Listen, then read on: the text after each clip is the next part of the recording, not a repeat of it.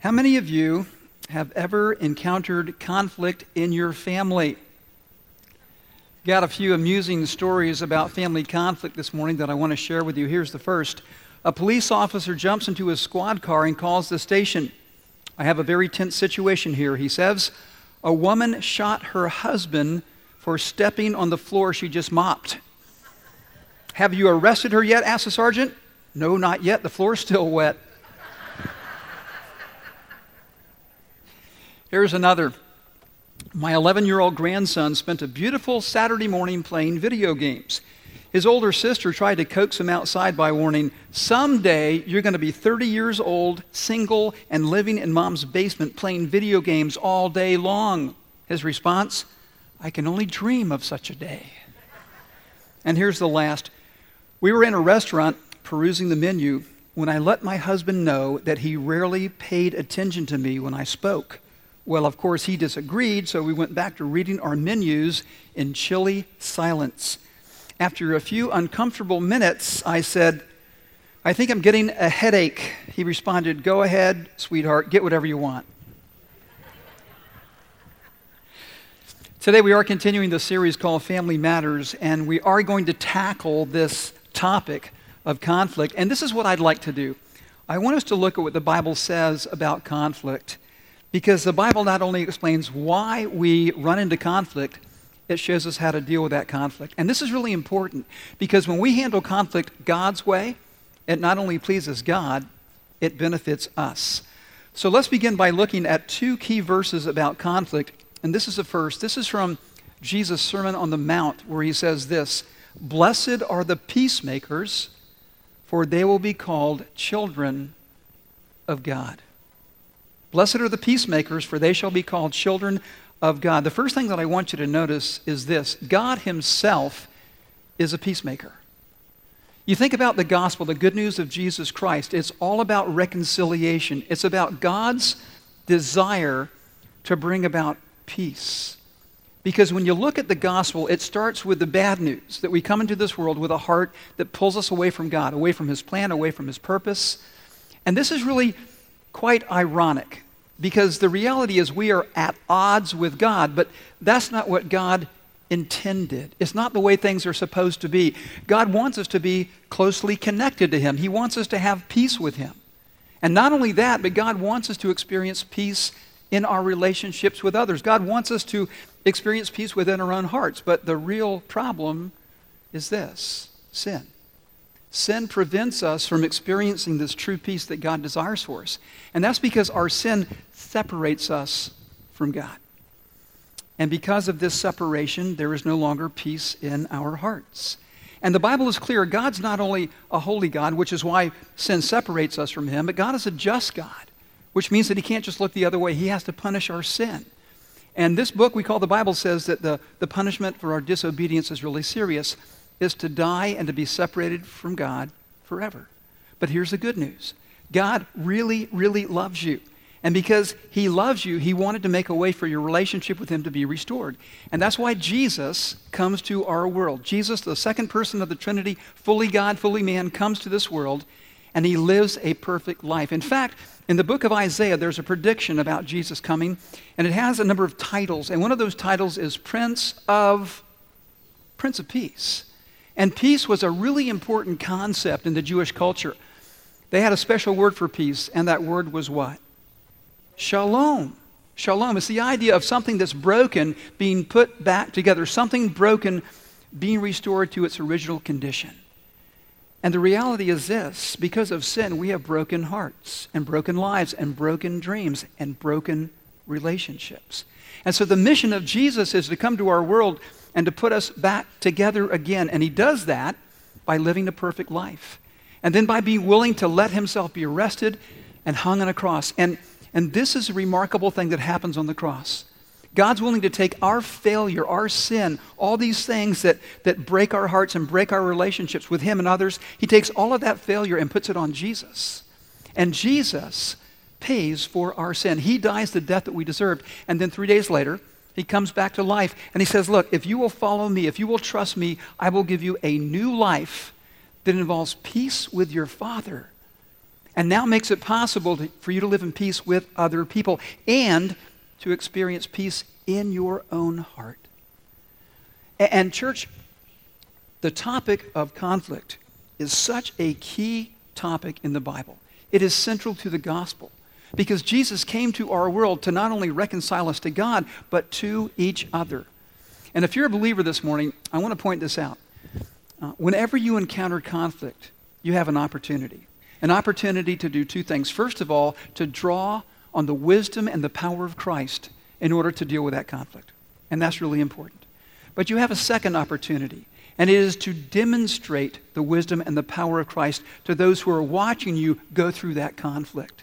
And that's why God says this to us in the book of Romans. If it is possible, as far as it depends on who? On you, live at peace with, with the people you like. What does it say? Yeah, the people, everybody, the people you like, the people you don't like, the people that are easy to get along with, the people that are hard to get along with. Live at peace with everyone. But, but listen carefully when it comes to conflict, you can't control how other people respond, can you? However, you can take responsibility for how you respond to conflict. Now, how many of you would like to become more skilled in dealing with conflict? to become a better peacemaker. I think we all would, and that's what God wants for us as well, and that's why He's given us these principles in His Word. I'd like to also point out another book that is really helpful. It's listed on your outline there. The title is Peacemaker by Ken Sande. And I'm going to share some material from his book this morning because everything in this book is squarely based on the Bible. So let me begin with some key questions about conflict, beginning with this one What causes conflict? Now, I'd like you to do this. Just as I walk through these different causes, think about some conflict that you are going through right now, maybe some conflict that you've been through in the past, and try to identify what caused the conflict. So, are you on board? Nod your head if you're with me here. Okay, here we go. So, here's the first cause of conflict misunderstandings that result from poor communication. Misunderstandings that result from poor communication.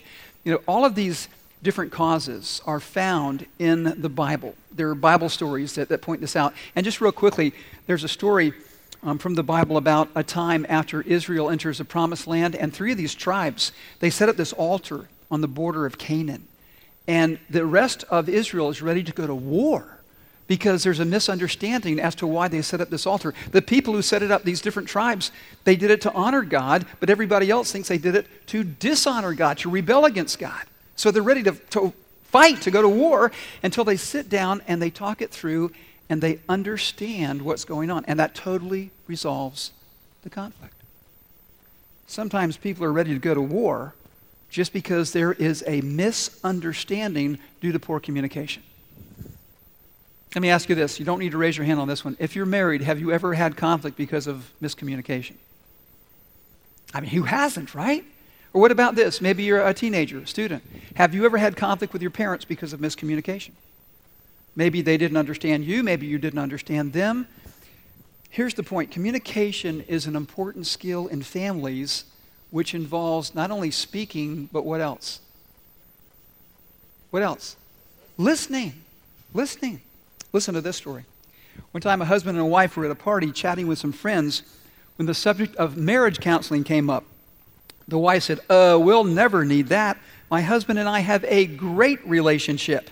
He was a communications major in college, and I majored in theater arts. He communicates really well, and I just act like I'm listening.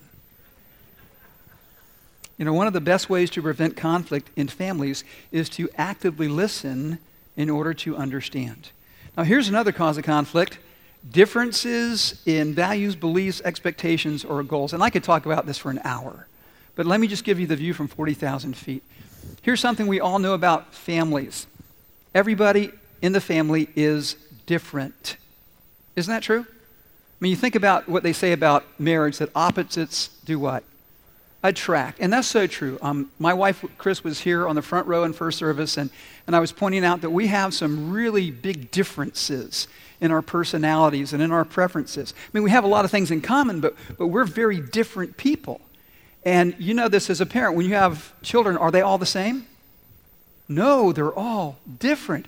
And so what happens is you have these family members who are different, and those differences cause what? What are we talking about this morning? They cause conflict. So, what are the, some of the things that cause conflict? Well, one of the things that causes conflict in families are differences over finances. You know, one person likes to save, and the other person likes to spend what the other person has saved. So it causes conflict. Sometimes it's conflict over how to discipline the kids. Sometimes there's conflict over in laws or where you go on vacation or where you go for the holidays. Does any of this sound familiar to you? Yeah. And here's something else that causes conflict in families. In fact, this is happening around the world today. Differences in what you believe about God, about Jesus, about Christianity. You know, other nations of the world where there are clashes between religions, there are extreme conflicts in families because of people's allegiance to Jesus Christ. And here's something else that can cause conflict differences in opinions about certain people. Let me give an example from the Bible. There's a story about these two church leaders, Paul and Barnabas, and they have a very different opinion about this young man. His name is John Mark. And so Paul comes to Barnabas and says, Hey, Barnabas, let's, let's go back to the churches that we, we started and just see how they're doing. And, uh, and Barnabas goes, That's great. Let's take John Mark with us. Well, here's what happens. And this is from Acts chapter 15. Barnabas wanted to take John, also called Mark, with them, but Paul did not think it wise to take him because he had deserted them in Pamphylia and had not continued with them in the work.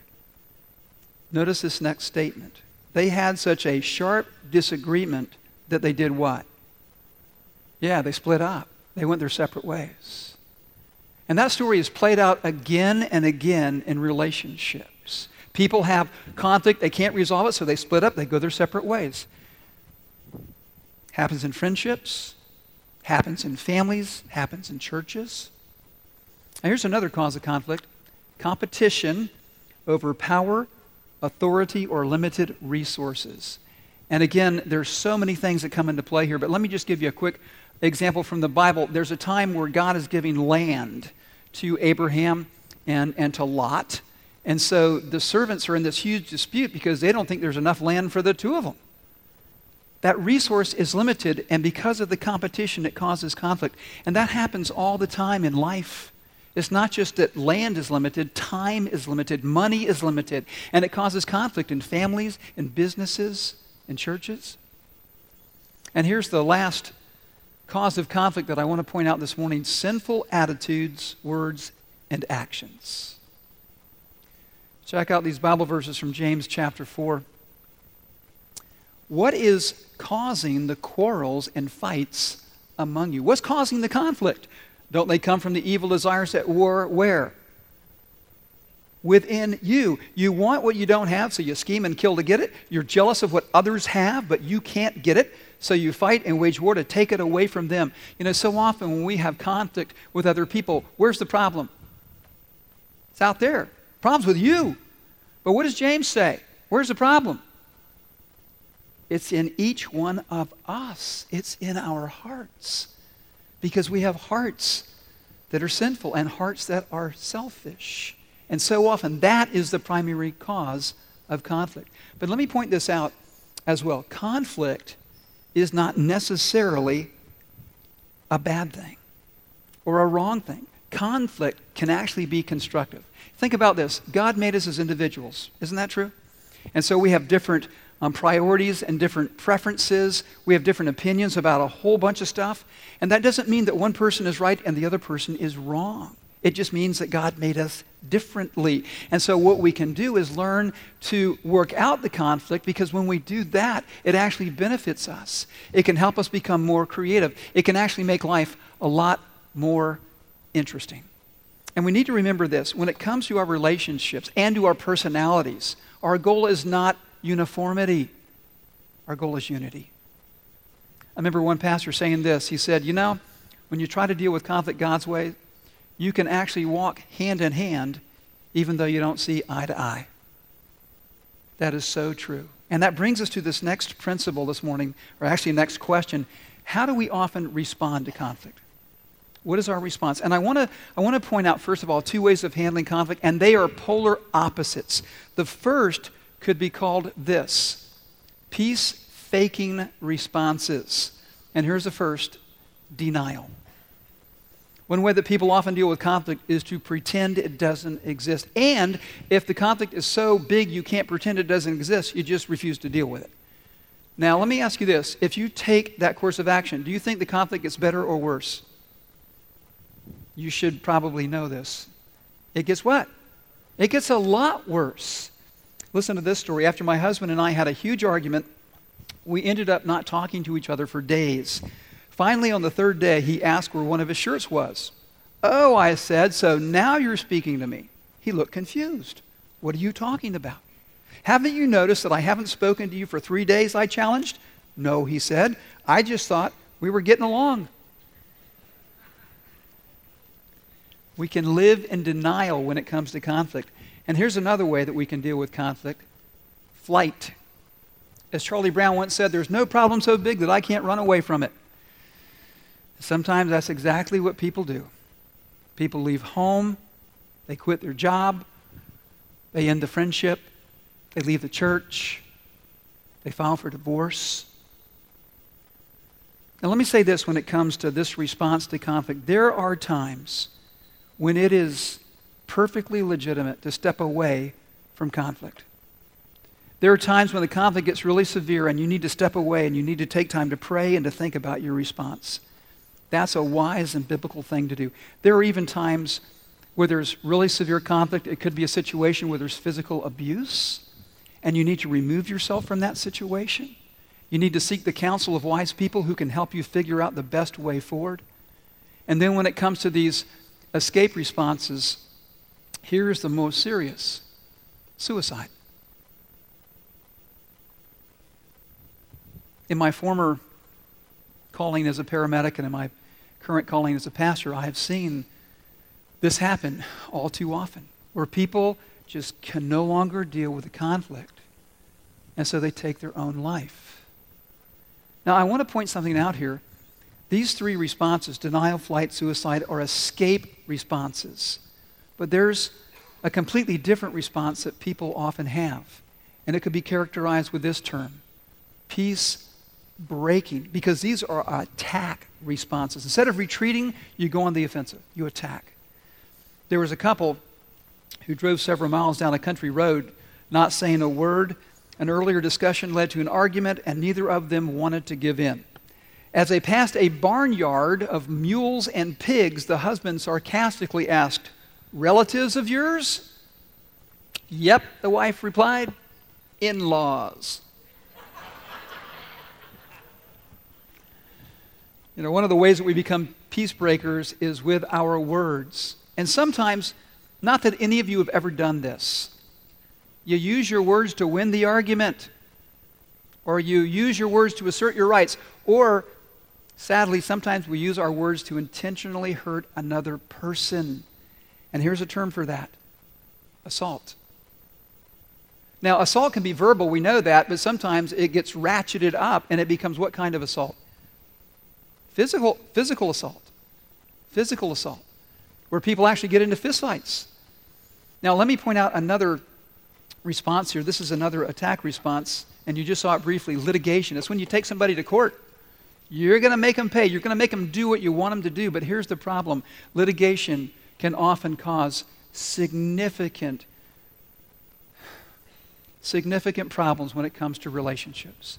And it doesn't always result in a fair or just settlement. There's a, a, situation in the Bible, this is back in the first century, people living in the city of Corinth were taking each other to civil court. This is Christians, people in the church, and Paul says, Whoa, whoa, time out. What you need to do is to try to settle this in the church, not in the courtroom. And here's the last attack response, and again, this one's really serious, is murder. And we hear about this in the news all the time. It's happening around the world. This is how people try to solve conflict. And of course, this is nothing new. We see it in the Bible again and again. There's a, a story in the New Testament about the first Christian martyr. His name is Stephen. And he preaches this sermon to the Jewish High Council, and they are so offended that they try to deal with the conflict by killing him. And in fact, they do. They, they drag him outside the city and stone him to death. Now, we might think, wow, that is really extreme. But remember what Jesus said about where murder starts. Where does it start? Right here in our heart. When we choose words that intentionally hurt other people, we are actually headed in that direction. Now, I want to do this. I want to point out that there's a difference in focus with these two approaches. In peace faking, the focus is on yourself. What I want, what I need, what's best for me, what's most convenient. And with peace breaking, the focus is on the other person. You're trying to blame them, you're trying to get them to fix the problem. You expect them to give in to what you want. In this book by Ken Sande called Peacemaker, and again, it's a really helpful book when it comes to dealing with conflict. He says that when you take either of these approaches, if you take the peace faking approach or the peace breaking approach, it results in this K Y R G, which stands for kiss your relationship goodbye. Because that's often what happens. But there is a better way. There's God's way, which is not peace faking or peace breaking, but peace making. So, how does God want us to respond to conflict? Well, notice this statement on your outline. Says this God wants us to be peacemakers as we put on our gospel glasses and see that because we have a new record, we can extend grace and forgiveness to others.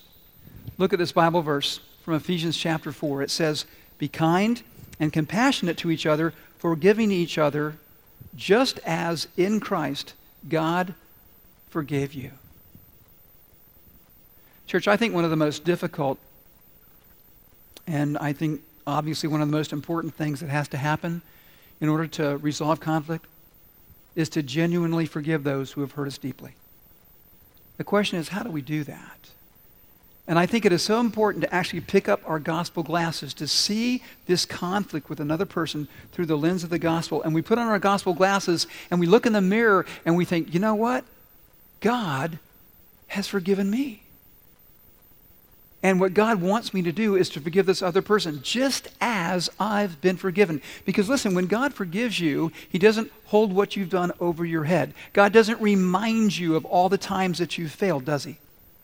God doesn't say, you know what, you're going to keep paying over and over again. We don't have to pay at all because Jesus paid it all. And so, really, when you think about it, what we need to do is, is go to God and just receive this grace, to stand under the waterfall of His grace and His forgiveness so that we're able to extend that grace and that forgiveness to others. And that happens as we put on our gospel glasses. And here's something else that we need to see by putting on our gospel glasses. Because we have a new identity, we are called to seek peace. Because we have a new identity, we are called to seek peace. When you become a Christian, you are adopted into whose family? This is not a trick question. You're adopted into God's family. You're God's son. You're God's daughter. Do you remember the verse we looked at at the beginning of the message? It, it, talked about being peacemakers. Blessed are the peacemakers, for they will be called children of God. See, in God's family, peacemaking is what we do, it's our identity. We work through issues. We love, we forgive, we reconcile. And there's a passage of Scripture, this is in 1 Peter, where this is so clear. Peter writes this Finally, all of you should be of one mind, sympathize with each other, love each other. Notice this as brothers and sisters. And that's as brothers and sisters in God's family. Be tenderhearted and keep a humble attitude. And then he talks about what we should not do. Don't repay evil for evil. Don't retaliate with insults when people insult you. Instead, pay them back with what? A blessing. And notice this statement this is what God has called you to do. And he will grant you his blessing. And then he goes on, for the scriptures say, if you want to enjoy life and see many happy days, and who doesn't? Keep your tongue from speaking evil and your lips from telling lies. Turn away from evil and do good. And notice this statement search for peace and work to maintain it. Seek peace and pursue it because that's what you do when you're a child of God. That is your identity as a follower of Jesus Christ. And finally, when we put on our gospel glasses, we see this. Because we have a new potential, we can deal with conflict God's way. Because we have a new potential, we can deal with conflict God's way. Have you ever heard somebody say this? You know, I just lose my temper. It's just the way I am. I just can't help it. Or, or, somebody who says this, you know what, after what that person did to me, I could never forgive them. Is that true? See, if you're a Christian, you have a new potential. You're able to do things that you could never do in your own strength or wisdom before. Why? Because God's Holy Spirit lives in you. And the Bible says this that because the Spirit of God lives in us, we have the desire and the ability to live a life that honors God. And this is so important to realize that God can give us the desire and the ability to forgive, to love, to be patient, to be kind, to reconcile with people who have hurt us deeply.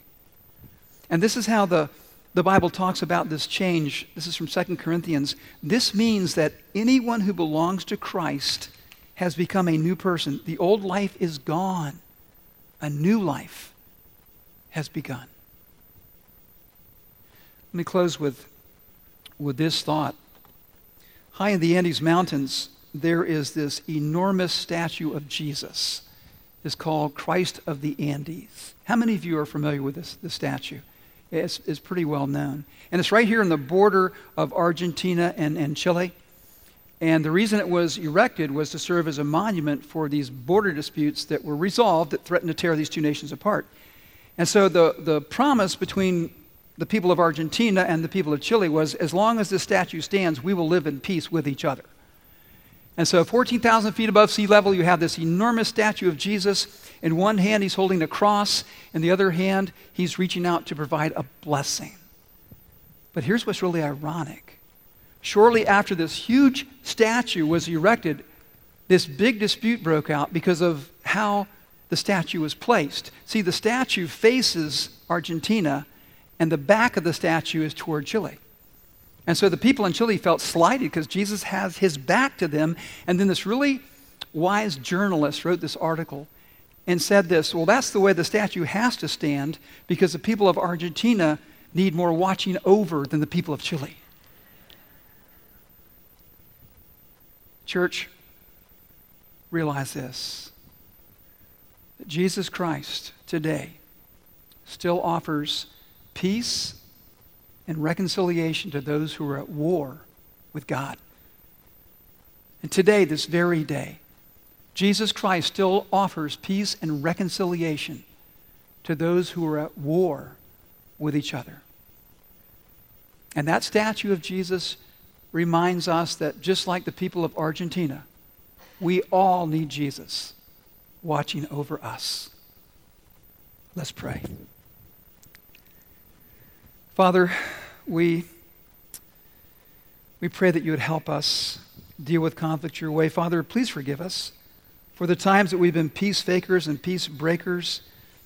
And Lord, the reality is that this very day, some of us are dealing with conflict with our friends, conflict with our families, with our coworkers. And Lord, for some of us, it's causing a lot of pain and a lot of sadness. And so we come to you and ask you to help us. God, help us to be patient. Help us to forgive. God, help us to love other people the way that you've loved us. Help us to honor you in all that we do. God, today we thank you that Jesus came to our world so that we could have peace with you and make it possible for us to live in peace with others. Father, may we experience that peace now as we remember how much you love us, for we pray in Jesus' name. Amen.